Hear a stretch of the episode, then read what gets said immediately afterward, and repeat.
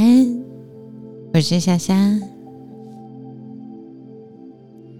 今天要为你说的睡前故事是《名圣经》中颜高的故事。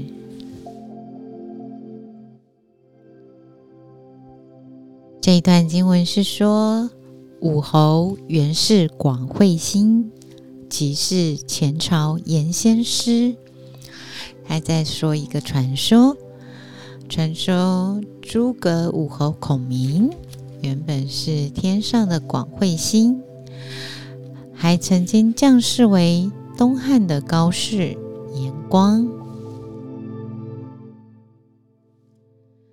颜光字子陵，生于西汉末年，是东汉著名的隐士。颜光少年时就因为品德高尚、学术出众而闻名。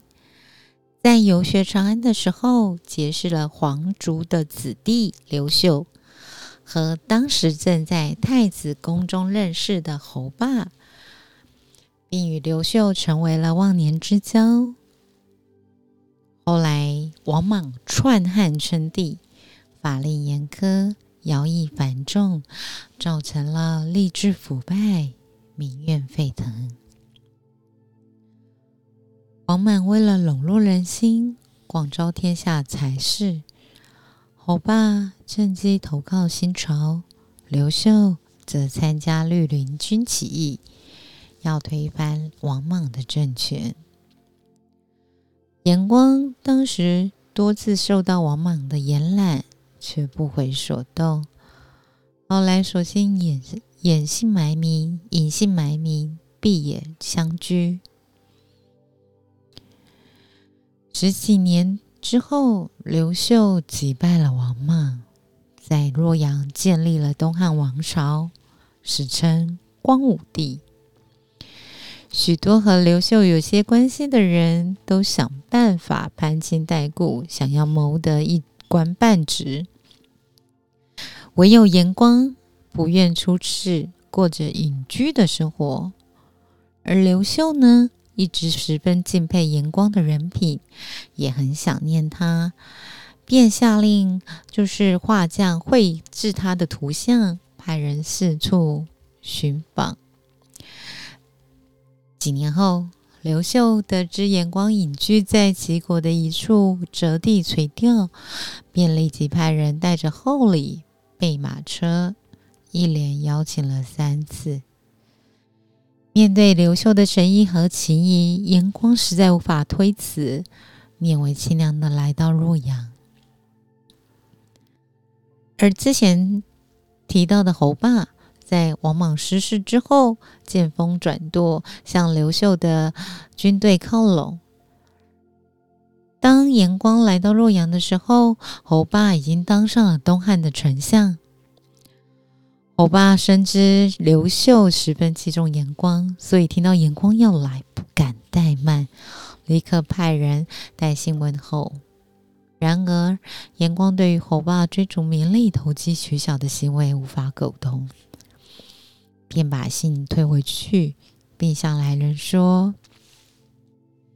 请替我转告丞相已居高位，如果能怀着仁义之心辅佐皇上，天下百姓都会喜悦；但若只会阿谀奉承、一昧揣测上意，恐将引来杀身之祸。从此，侯霸对严光有了敌意，而严光看到人品不正的侯霸竟然能当上丞相，心里毫无久留的打算。甚至连已经是皇帝的刘秀亲自来看望的时候，他也是闭着眼睛假装睡着，不愿意起身相迎。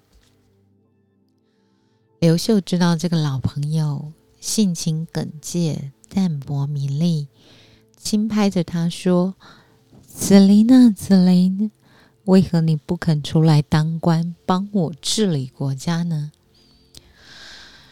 眼光突然，这个时候不假装睡着了，突然睁开眼睛，以严正的态度端详着刘秀说：“过去唐尧以德治天下，品德高尚的许由，听说瑶亚让位给他，就去洗耳朵，表达绝不出世之心。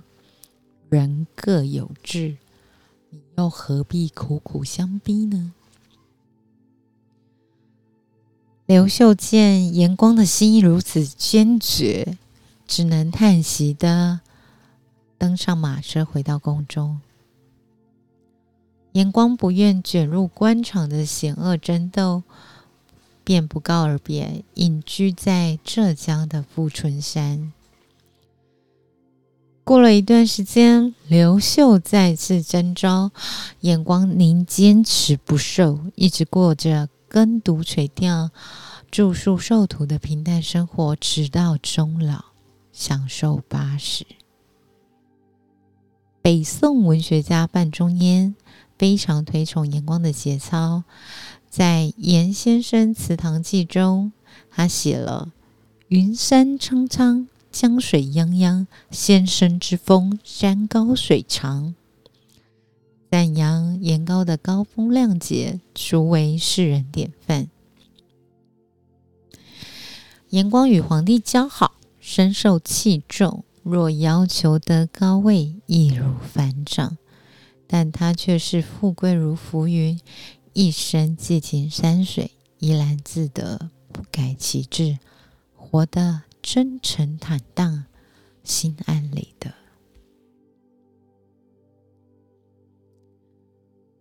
君子有所为，有所不为。无论富贵贫富，不改其志。这人世间是一座道德的考验场。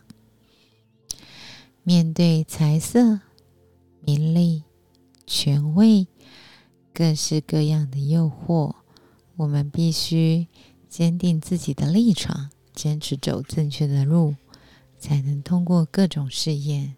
人生平安自在。